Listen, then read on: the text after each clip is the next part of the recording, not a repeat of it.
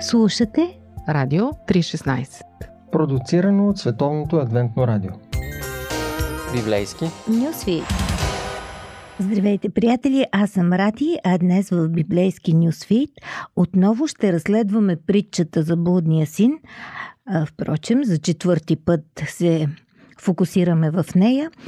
Това е една история, разказана в началото на първото столетие в Палестина, както знаем, която обаче все още не е изгубила силата си. И даже напротив, понеже ние четем в различно време от живота си, с различен опит и от позиция на различните роли в нея, на деца, на родители, или на братя и сестри, тя ни говори по различен начин. А какво мислим, става ясно от а, начина по който сме я адресирали. Нека ви напомня, че нейните герои са трима мъже, бащата и двамата му сина. На малкия син сме дали прозвището Блудния а, или блудника, а на другия пазим завет, може би защото е послушен и в някакъв смисъл нерадостен като нас. Той е праведника, може би затова е такъв. Миналия път оставихме бащата да се готви за голям празник, търчи напред-назад, приглажда гънките на празничната роба на мършавите рамене на своя син и припряно заповядва на слугите да теглят ножа на огоеното теле. Блудника ще бъде посрещнат като цар. Сякаш, сякаш е извършил нещо похвално, а не се връща гол като пушка. Как ще реагира на тази лудост тихият, работлив и бълчестив брат. Ето за това ще си говорим днес. И първата сцена, с която влизаме в историята е парти. Парти и праведник. Дали могат да бъдат заедно, не знам. А по-старият му син беше на нивата. Навръщане, като наближи до къщи чупесни игри. И повика един от слугите и попита какво се е случило – Празниците по тези места са шумни и весели. Платените аниматори са започнали работа, парите са дадени, оркестърът гърми, вероятно и ансамбъл българе е там, огоеното теле е заклано, но храната все още не е сервирана. Любезност, вероятно чакат големия брат да се върне от нивите. А, ето го и него, минава по тесните градски улички, край къщите с размери на гараж – Вярно, тяхната е голяма, значи гара за две коли. Тъпаните се чуват надалеч, яко някъде има парти. Синът наближава къщата и шумът става все по-силен. Еха, партито е у дома. Купон и млад човек, какво може да очакваме? Еми, то е ясно. Веднага да скочи на дансинга и да се разкърши добре. На портата го приветстват с наздравици и му съобщават добрите новини. Брат му се е върнал. Толкова се бяха молили за него, така го бяха чакали, така се бяха надявали. Големият брат е на върха на щастието, набързо се преоблича и влиза в ролята на домакин, бъбри с гостите и долива чашите им. Всъщност такава му е работата да се грижи всички да се чувстват като у дома. Но не. Вместо това, баткото, видимо разстроен, се обръща към едно от момчетията, които денсат на двора и започва собствено разследване на случая. Онзи му рече, брат ти си дойде и баща ти закла огоеното теле, защото го е дочакал да се върне жив и здрав. А той се разсърди и не искаше да влезе и баща му излезе да го кани. Малко културни настройки във връзка с репликата на момчето, което обяснява причината за партито. Брат ти се върна в някои преводи е жив и здрав. Да не забравяме, че селото не е хепи да види отново блудния син. Той е оскърбил честа на фамилията и културата на градчето на много дълбоко ниво и сега взел, че се прибрал, при това напълно пропаднал. И никой, ама никой, който присъства на този банкет, не е тук заради блудника – по-късно брат му ще каже, че празника е за пропадналия син, обаче няма да е прав, защото селото идва от уважение към бащата, то би претрепало блудника направо. Но бащата е този, който е почетен и който прави абсурдното и дори невъзможното, за да спечели своя син обратно. Ние говорихме за това предишните пъти. И така момчето казва, баща ти заклал гоеното теле, защото прие брат ти жив и здрав, според някои преводи. За тези, чието майчин език е еврейски, гръцката дума, преведена като жив и здрав, има по-богато значение. Това са от културните настройки на Кен Бели, споменавах неговото име и заслужава да го кажа пак. Човек, който е много дълбоко в тази култура и освен това е преподавател по Нов Завет – наистина голям еродит по темата и а, според а, така по-сериозните изследвания на културата и езика, за юдеите от Александрия а, тази дума всъщност означава шалом. И в нашите преводи има също мир, приего с мир. А, но шалом означава много повече от мир. Той означава благополучие, просперитет, добри взаимоотношения. Всъщност бащата със своите действия постига шалом с непокорния син. Това някак оскърпява праведника и той не може да се побере в кожата си. Баща ти прави пир, защото прие брат ти с мир наистина е притеснително. Ако беше един здравен статус, брат ти е окей, дойде си жив и здрав, тогава какъв е проблема? Защо праведника отказва да влезе на партито? Просто бащата още не е решил какво да прави с малкия син – а, за сега ще празнуват, но после ще има една малка семейна дискусия, където доброто момче ще представи своята гледна точка. И ние можем много бързо да я разчетем. Той мисли, че безделникът трябва да бъде изритан, докато не плати за безумието си и не върне парите. Така е справедливо. Ако се поставим на негово място, доса си е прав.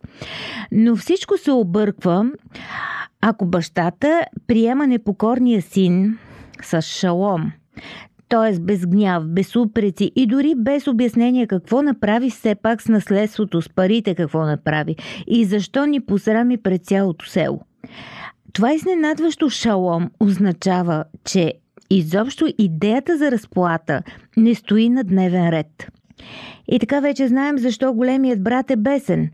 Той не може да се обясни как подобно провинение ще мине без наказание. Татко, не разбирам. А, значи мога да те обидя публично, мога да прегазя всички закони, божествени и човешки, мога да ти плюя в лицето, а после да цъфна ни лук ял, ни лук мирисал и никой да не ми търси сметка за нищо. Общо взето, мисля, че има логика в мисленето, в поведението на големия брат. Ние след малко ще продължим с теологията на Исус, която той представя на хората, които повдигат един дебат и по този повод е разказана притчата, така че продължаваме само след минута. Останете с нас. Какво да кажем за Дискусии по Радио 316. Скъпи приятели, отново се връщаме в нашата история и сме в настроението и с преживяванията на големия брат, който всъщност не може да разбере как баща му оправдава този непрокопсаник блудника и защо няма никакво възмездие за поведението му. Изгубеният праведник всъщност е прав за себе си. Той е не просто търси справедливост и има право. Наследството е негово. Да ви питам, откъде е бюджета за ентертеймента? Ами, огоеното теле е от неговото стадо, на големия брат. И това за него не е повод за радост, че е заклано, но е щета. Той плаща от джоба си за празника на брат си. Да не забравяме, че имаше костюми, обувки, бижу и, и доверие на кредит, нещо, което той тотално не може да преглътне. Обаче това не е неговото парти. Иначе той е скромен а, и едно яре ще му стигне, за да се повесели с приятели обаче няма кой да му го даде. Освен това, праведника държи за семейството и честа на фамилията. Как ще се отсрамят пред хората? Като дават печатите на фирмата в ръцете на брат му, таман да пропилее и останалото. По принцип, прошката е безотговорна работа. Веднъж се издъни, отдай му пак, та да повтори. И как после един доказан разсипник ще се научи да бъде отговорен? Бащата очевидно е вече стар. Електрониката му, както се казва, издава багажа. Брат му е роден за купон. Партията в далечна страна, парти у дома. Само той, този Big Brother, може да спаси честа на фамилията и да измие позора от лицето на семейството. Все пак, в това село те имат име, имат и обноски. По принцип, праведника е много културен човек. Какво обаче не е наред с него? Вероятно това, че е прекален светец. Обсъдихме четоводството на добросъвестния, да минем накрая към апликацията, приложението. Какъв е грехът на светеца? Светецът всъщност иска всичко за себе си, най-вече имиджа на светец. Затова и не подвива крак, работи не просто от 8 до 5, а до откат и без почивен ден. Не, че не обича празници, но няма време, защото всичко се калкулира, даже верността и после, после идва разочарованието. Блъсках като роб, разсипах се от работа. За какво? Накрая довта са брат ми и баща ми тегли ножа на огоеното теле. Животът е гаден и несправедлив. Ако знаех, че така ще си похабил младостта, щях да го подхвана по друг начин, ама късно е. Обикновено праведника е в отбора на предсаканите тарикати. И нашият брат не е изключение. Защото макар, че е син, той се брои за роб. Притежава всичко, обаче е живял без свобода и, и сам си отнел. А също и с онази тъмна завист на големите деца, които постоянно скачат летвата на родителските очаквания, аз ли пък не го знам, докато малките им братя си правят каквото си искат. Те са тихи, възпитани, изпълнителни, но понякога вероятно съжаляват, че нямат коража да направят като разглезените бунтари, да заминат далече, да опукат една камара пари и да си гледат кефа без да мислят за бизнес, семейство и отговорности. Докато Рине Тори жъне овес, доброто момче си мечтае за живота на лошото момче. Всъщност, ако погледнем зад пластовете, праведника също е изгубен, но не в далечна страна като брат си, а от дома. И докато за проблемите на блудния син знаят всички, а и той самият го осъзнава с помощта на емигрантския глад, то изгубеността на големия е някак перфидна и трудна за идентификация. Вероятно, защото е скачена към религиозната практика. Нали знаете, плащам си данъците, не бия жена си и не ритам кучето. Изобщо ходя на църква, давам дарения, не пия и не пуша. Хората мислят, че съм свестен тип. Става, ако си слуга. Но ако си син, очевидно е крайно, крайно недостатъчно. Защо ни дразнят хората, които не живеят по правилата? Сякаш точно те са ни изяли десерта. И най-вбесяващото е, че накрая вероятно ще седят по-близо до Бога на трапезата с огоеното теле, а ние, възможно е да, да не е така, а ние може да нервничим отвън и да разпитваме хлапетата на двора за кого бие тъпана. Ето това е благодата. Може и да вкара светията в грях. Следва продължение. Още не сме разплели случая. Слушате Радио 316 Продуцирано от Световното адвентно радио. Сайт 3-16.bg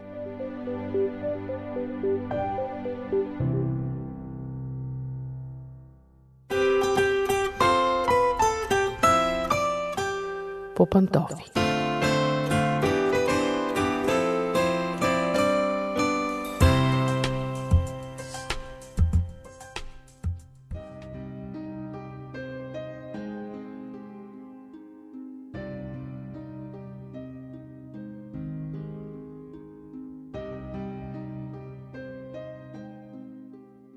Здравейте, скъпи приятели! Аз съм Мира. Започваме днес отново по пантофи. Сигурно сте чували поне името Джош Макдауъл. Той е много известен лектор, автор на книги по теми, които се отнасят до културните предизвикателства на съвременното общество. Повече от 60 книги е написал. Със сигурност сте срещали някои от тях по книжарниците. Примерно Новата толерантност, Тайната да обичаш, не оставяй разума си на прага и така нататък.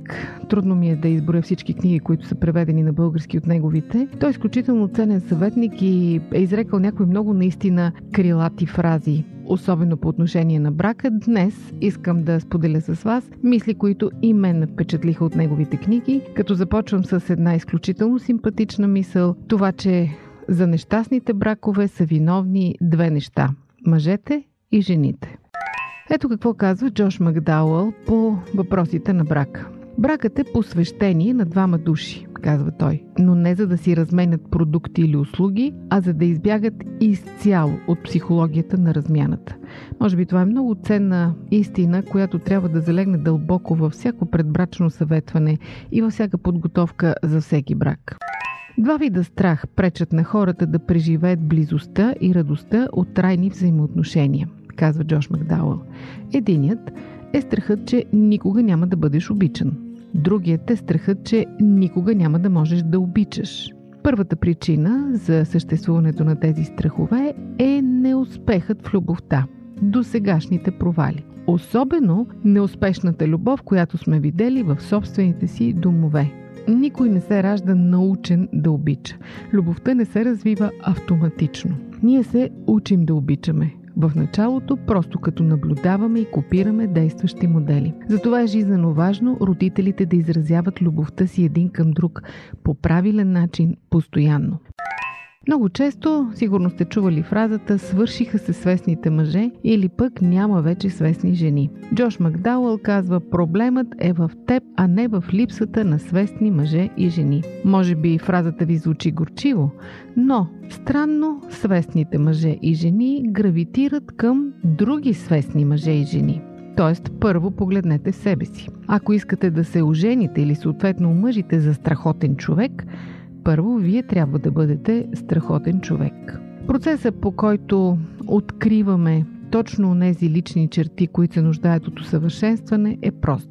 Ето, чуйте, скъпи приятели, много ценен съвет. Ако искате си го запишете, защото наистина работи. Направете си списък на качествата, които търсите във вашия бъдещ партньор, съпруг или съпруга. И след това оценете себе си по този списък. Тоест, златното правило за успешен брак звучи така. Перифразирам библейското правило. Каквито качества търсиш другия, развий ги най-напред у себе си. Много хора, казва Джош Макдауъл, прекарват живота си в завист към околните. Те завиждат на притежанията им, на красотата им, на косата на очите, на талантите, на гласа, на възможностите, на роднините, на хубавата работа, кола и на каквото се сетите още. Ако цял живот аз се опитвам да бъда някой друг, е кой ще бъде мен? Замислете се над това. Джош Макдауъл дели любовта на два основни вида. Не на голяма и малка, не на силна и слаба, не на дълга и кратка, а той казва любовта бива два вида – зряла и незряла. И съответно дава различни признаци, по които можете да разберете дали любовта помежду ви е зряла. Ето един малко неочакван белег. Той казва така. Един от белезите за здрави и зрели взаимоотношения е колко малки фразички или шеги има между вас, чието значение има смисъл само за вас. В едни наистина хубави взаимоотношения се развиват точно такива интересни думи, които, ако ви слушат околните, наистина не разбират за какво говорите. Когато си общувате помежду си, казва той, съотношението похвала-критика трябва да бъде 90 към 10 или 9 към 1. Това не означава да бъдете нечестни един към друг, да се ласкаете или да прикривате неприятни неща. Честността може да ви накара да изглеждате като глупаци или като жестоки хора. Понякога честността разголва самите вас, понякога наранява от срещния. Затова именно в едни здрави и зрели взаимоотношения, където сме се научили да се шегуваме със собствените си недостатъци, честността се появява естествено. Честното общуване, обаче с любов, и когато говорим, и когато слушаме, не държи сметка за зло, т.е. изпълнява едно от основните правила на любовта от 1 Коринтени 13 глава. В резултат на това, когато имате любящо общуване, т.е. когато не се съмнявате в любовта един на друг, можете да споделяте истината, недостатъците, неприятните неща и всичко останало. Вие слушате Радио 316, продуцирано от Световното адвентно радио. Важно е да бъдете уверени, че вашият партньор ви е верен, че заслужава да му имате доверие и че той винаги мисли най-доброто за вас. Без подобно доверие е почти невъзможно да се изгради интимна, трайна, щастлива връзка. Просто ще живеете в една и съща къща, под един и същи покрив, може би ще имате общ бизнес, общи сметки, но ще бъдете безкрайно самотни. Именно доверието е онази здрава нишка, която ви прави едно. Ако наистина обичате другия, ще приемате слабостите му, дори ще ги поемате върху себе си и ще ги носите в едни хубави, нормални, зрели любовни взаимоотношения, вие се обогатявате един друг. Ето един много сигурен признак, че вашата любов е зряла. Когато сте загрижени повече за взаимоотношенията си с другия, отколкото за собствените си желания и амбиции. Проява на зрялост е общите цели и стойности да са приоритет и за двамата. И дали ще спечелиш спора, дали ще докажеш, че си прав, остава на второ място. И обратно, незрялата любов има един много характерен белег. Тя се съсредоточава само върху една-две страни на отсрещния човек. В 90% от случаите става въпрос за външността. Може би външността печели класациите по критерии, по който избираме човека от среща. Само, че това привличане, говоря за физическото, е толкова мощно, че може да замъгли всички останали страни на любимия човек. Може да го виждате наистина като в криво огледало. Колкото и да е вълнуващо това привличане, то е изключително ограничен фактор и притежава неприятната черта да не може да се самоподдържа. Много дълго разбирате, че нещо ви липсва и обикновено бракове, основани изцяло върху физическото привличане, са нетрайни. Взаимоотношенията в тях са силно застрашени, особено когато се появи някой по-атрактивен. С други думи, ако вие сте се оженили, защото вашата жена е била най-красивата, най-сексапилната, най-привлекателната и просто сте губили ума и дума, като я видите, винаги ще виси страшната заплаха. Ами когато се появи някоя по-красива от нея, в началото може да ви се струва невероятно, но повярвайте, това рано или късно ще се случи. И ако вие не харесвате нищо друго в нея или не познавате нищо друго в нея, рискът да си тръгнете от нея е много голям. Бракове основани на романтични очаквания в крайна сметка разочароват. Много често една двойка си мислят, че щом им е приятно да са заедно, значи са влюбени. Е, казва Джош Макдал, може да си прекарате много весело с едно симпатично шимпанзе, но това не означава, че трябва да се ожените за него. Зрялата любов, повтарям, е ориентация към цялостната личност на човека. Това означава не просто любов и приемане на другия, но означава да бъдете обичани и приемани и вие самите заради това, което сте във вашата цялост. Да не бъдеш обичан като цялостен човек означава душата ти да остане гладна. А ти да не можеш да обичаш цялостно другия човек означава душата ти да й липсва кислород, да се задушава. Когато един човек знае, че е обичан безусловно, не може да не отвърне с любов, защото винаги ще получава повече, отколкото дава. Най-странното е, че в любовните връзки най-липсващото качество обикновено е уважението. И това е много тъжно. Имали сме специално предаване за уважението и се надявам да помните колко е важно то в отношенията помежду ни.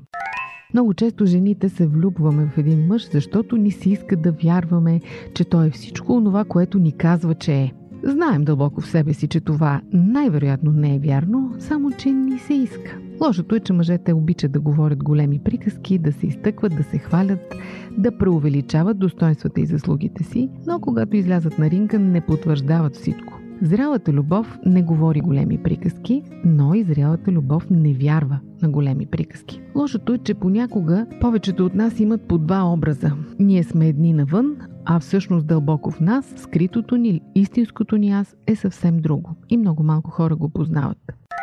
Любовта, защото се страхува от другата страна, да не разбере какви сме в действителност. Защото тя ни обича заради нещо. И ако разбере, че това нещо е кухо, недействително, тогава цялата любов е застрашена. Страхуваме се, че вече няма да ни приемат, ще ни обичат по-малко, дори може да ни отхвърлят.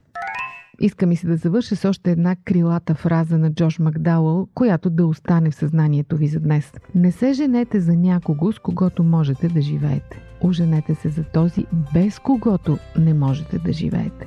Пожелавам ви успех! Наистина щастливи семейства!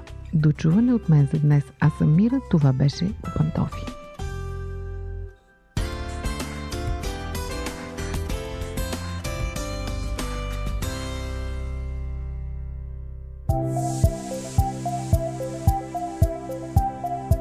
Радио 316 Продуцирано от Световното адвентно радио. Сайт 3-16.bg